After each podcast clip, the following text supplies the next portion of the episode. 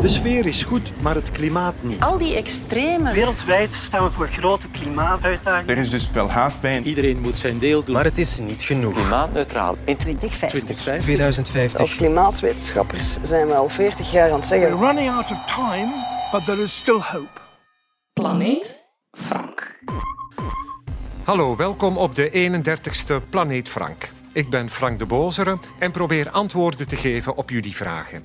Dit keer dalen we af naar het middelpunt van de aarde, eten we veggie en bestuderen we gletsjers.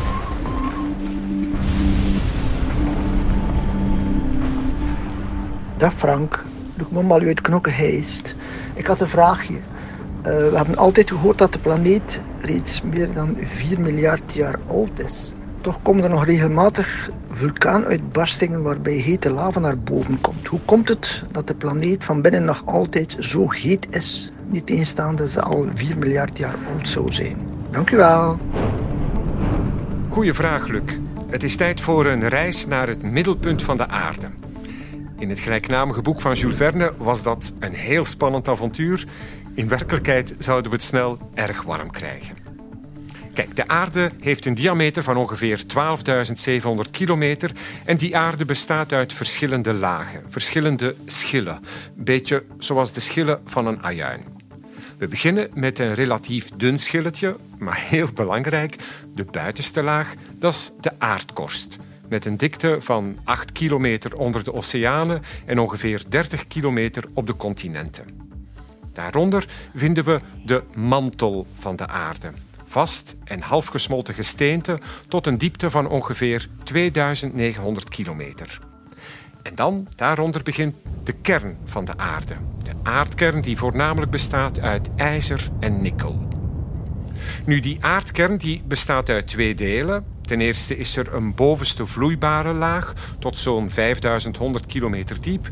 En vervolgens is er een centrale vaste binnenkern die een straal heeft van pakweg 1200 kilometer. En ja, die temperaturen die zijn fenomenaal. Hè? De mantel, dus onder de aardkorst, de mantel heeft een temperatuur tussen 1000 en 3000 graden. In de vloeibare buitenkern bedraagt de temperatuur zo'n 2900 graden en de vaste binnenkern heeft een temperatuur van 5000 à 6000 graden. Dat zijn temperaturen die vergelijkbaar zijn met het oppervlak van onze zon. Nu, waar komen die uiterst hoge temperaturen vandaan? Wel, er zijn drie belangrijke redenen. Bij het ontstaan van onze aarde, zo'n 4,6 miljard jaar geleden, was er enorm veel warmte aanwezig toen de aarde als planeet in vorming begon samen te trekken. Inslaande meteorieten zorgden voor veel extra warmte. En er zijn in de aardkorst en de aardmantel ook heel veel radioactieve elementen aanwezig. Thorium, kalium, uranium. Die elementen vervallen tot andere elementen en daarbij komt straling vrij, maar ook veel warmte. Even tussendoor, die warmte als gevolg van radioactiviteit wordt bijvoorbeeld gebruikt in de plutoniumbatterijen aan boord van wagentjes die op de planeet Mars rondrijden.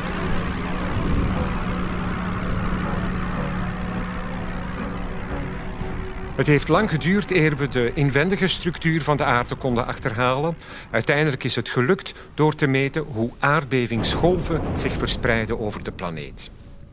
Maar gelukkig voor ons isoleert de buitenste aardlaag, de aardkorst, ons heel goed tegen die gloeiende binnenkant van de aarde. En die doet dat al miljarden jaren lang. De warmte zit echt nog opgesloten. Per kilometer diepte stijgt de temperatuur met zo'n 30 graden. We kunnen er overigens wel ons voordeel mee doen. Met geothermie willen we de aardwarmte gebruiken en dat is echt voor ons mensen een onuitputtelijke bron. Tofu. Karen en soja. Arctic soja. Soybean oil. Groente. Hallo Frank, ik ben Sheila. Ik woon in het uiterste noorden van Antwerpen tegen de Nederlandse grens aan. Ik vind het tof dat mijn vraag onderdeel mag uitmaken van je podcast. Zouden we de wereld redden indien we allemaal plantaardig zouden gaan eten. Tomati, tomata, tomata,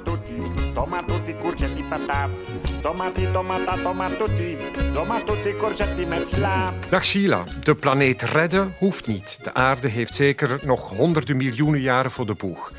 Maar vlees eten heeft inderdaad een heleboel nadelen. Eerst en vooral zorgt de productie van vlees voor een heleboel extra broeikasgassen. Men schat dat ongeveer 8% broeikasgas afkomstig is van de productie van vlees- en melkproducten. Waarbij je moet opmerken dat rundvlees veel slechter scoort dan varkensvlees en varkensvlees slechter scoort dan kip en kalkoen. Maar er is meer. Heel veel voedsel dat we produceren is niet voor ons. Nee, dat is voor het vee. Als we de landoppervlakte die we gebruiken voor veevoeder zouden aanwenden om gewassen voor de mens rechtstreeks te kweken, dan konden we makkelijk twee keer de wereldbevolking eten geven. Het kweken van vlees vergt ook heel veel water. Voor één enkele kilogram rundvlees is ongeveer 15.000 liter water nodig. Ter vergelijking, 1 kilogram aardappelen vraagt 290 liter water. De watervoetafdruk van vlees is met andere woorden enorm hoog. En water wordt, zeker in de toekomst, een kostbare grondstof.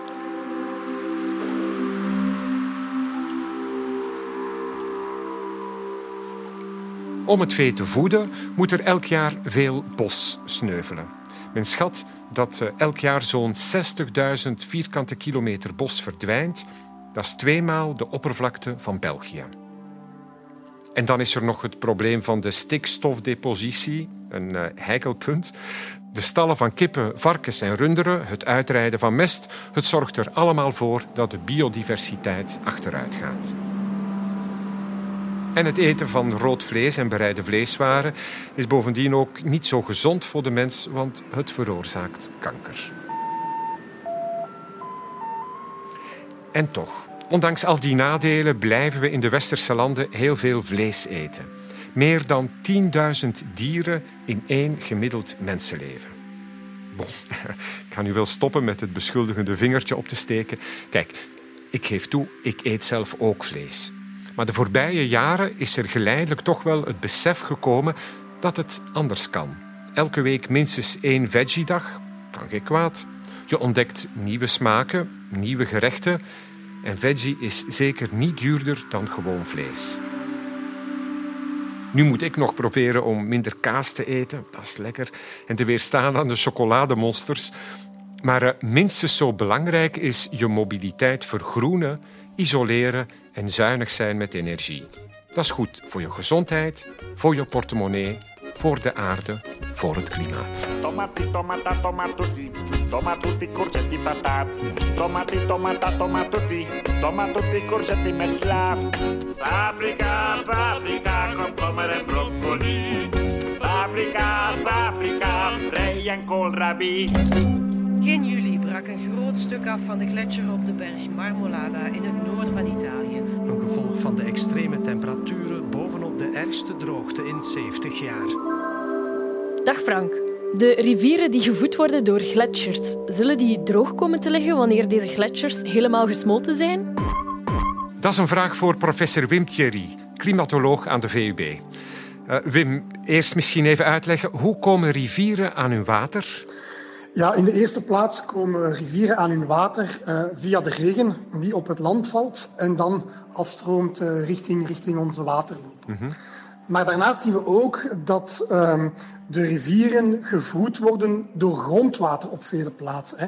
Denk maar aan de vele bronnetjes uh, in het landschap, maar ook, dat gebeurt ook op grotere schaal, die rivieren en die stromen zelf worden ook op vele plaatsen rechtstreeks gevoed door het grondwater. Mm -hmm. In dat geval gaat het dus ook om, om regenval, maar die eigenlijk via de omweg van het grondwater in de rivieren terechtkomt. En een, een derde belangrijke pijler is dat uh, de neerslag ook op het land kan tijdelijk gestockeerd worden in de vorm van sneeuw of ijs.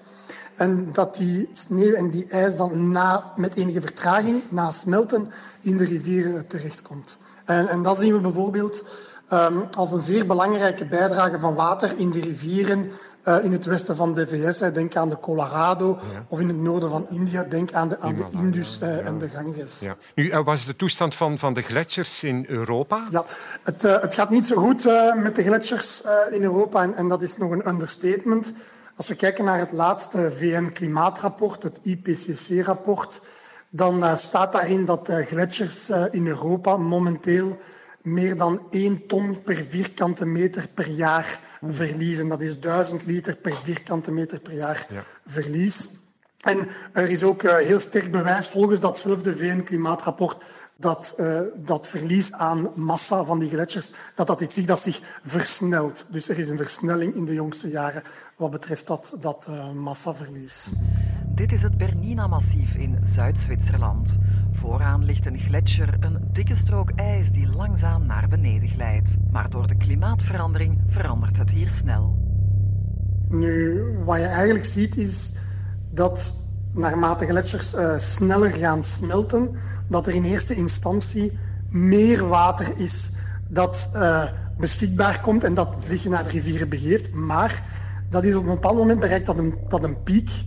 En vanaf dan is die gletsjer al zodanig geslonken dat bij verdere afsmelt er toch minder water naar de rivier zal gaan. En dus vanaf een bepaald punt zal die smeltende gletsjer steeds minder water uh, bezorgen. En dat is wanneer de problemen voor de mens en milieu uh, zich beginnen kenbaar te maken.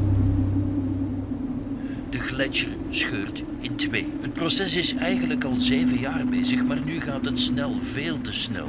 500.000 kubieke meter ijs dreigen naar beneden te donderen.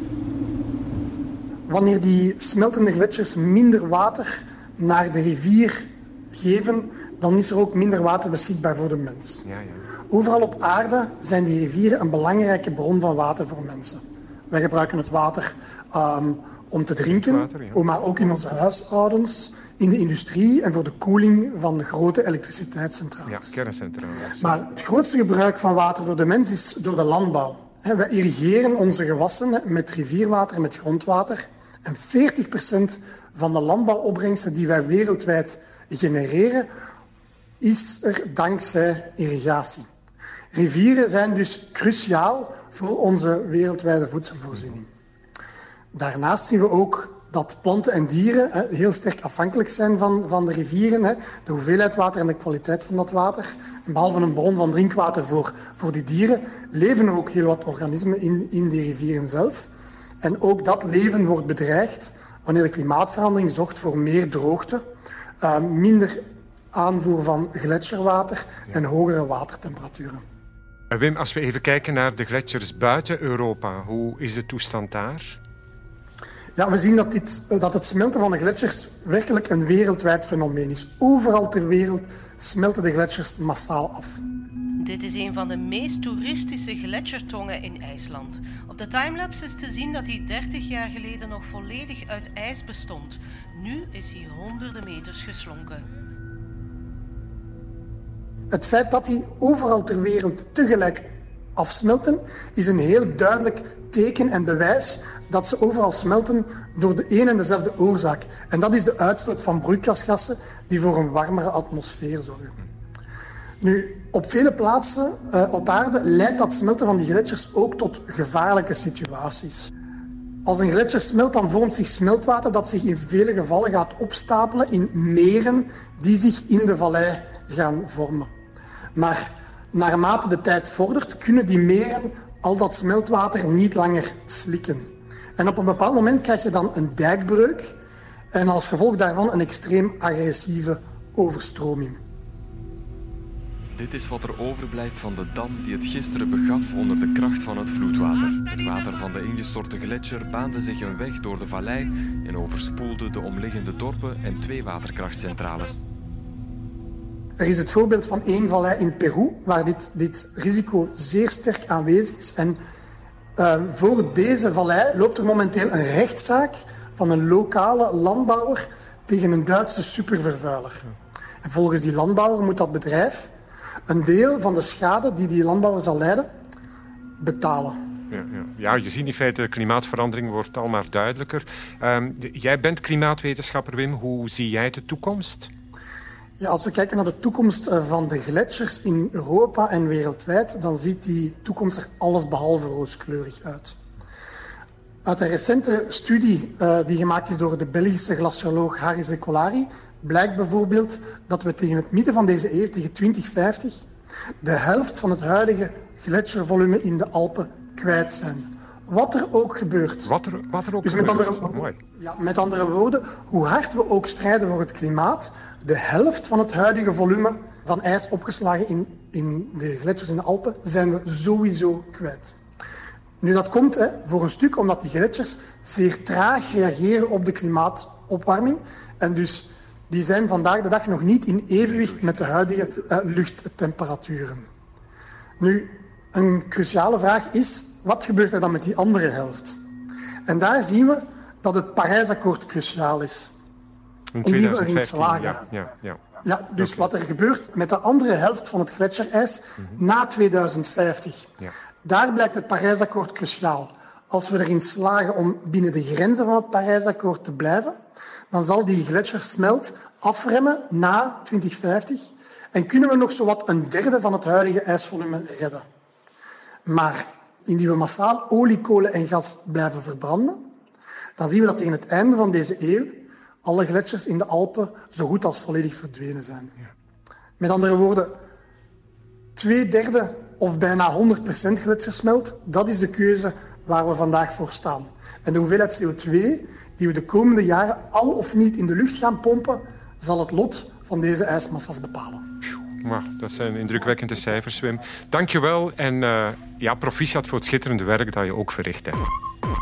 Einde van deze 31ste Planeet Frank. Bedankt voor het luisteren. Dag.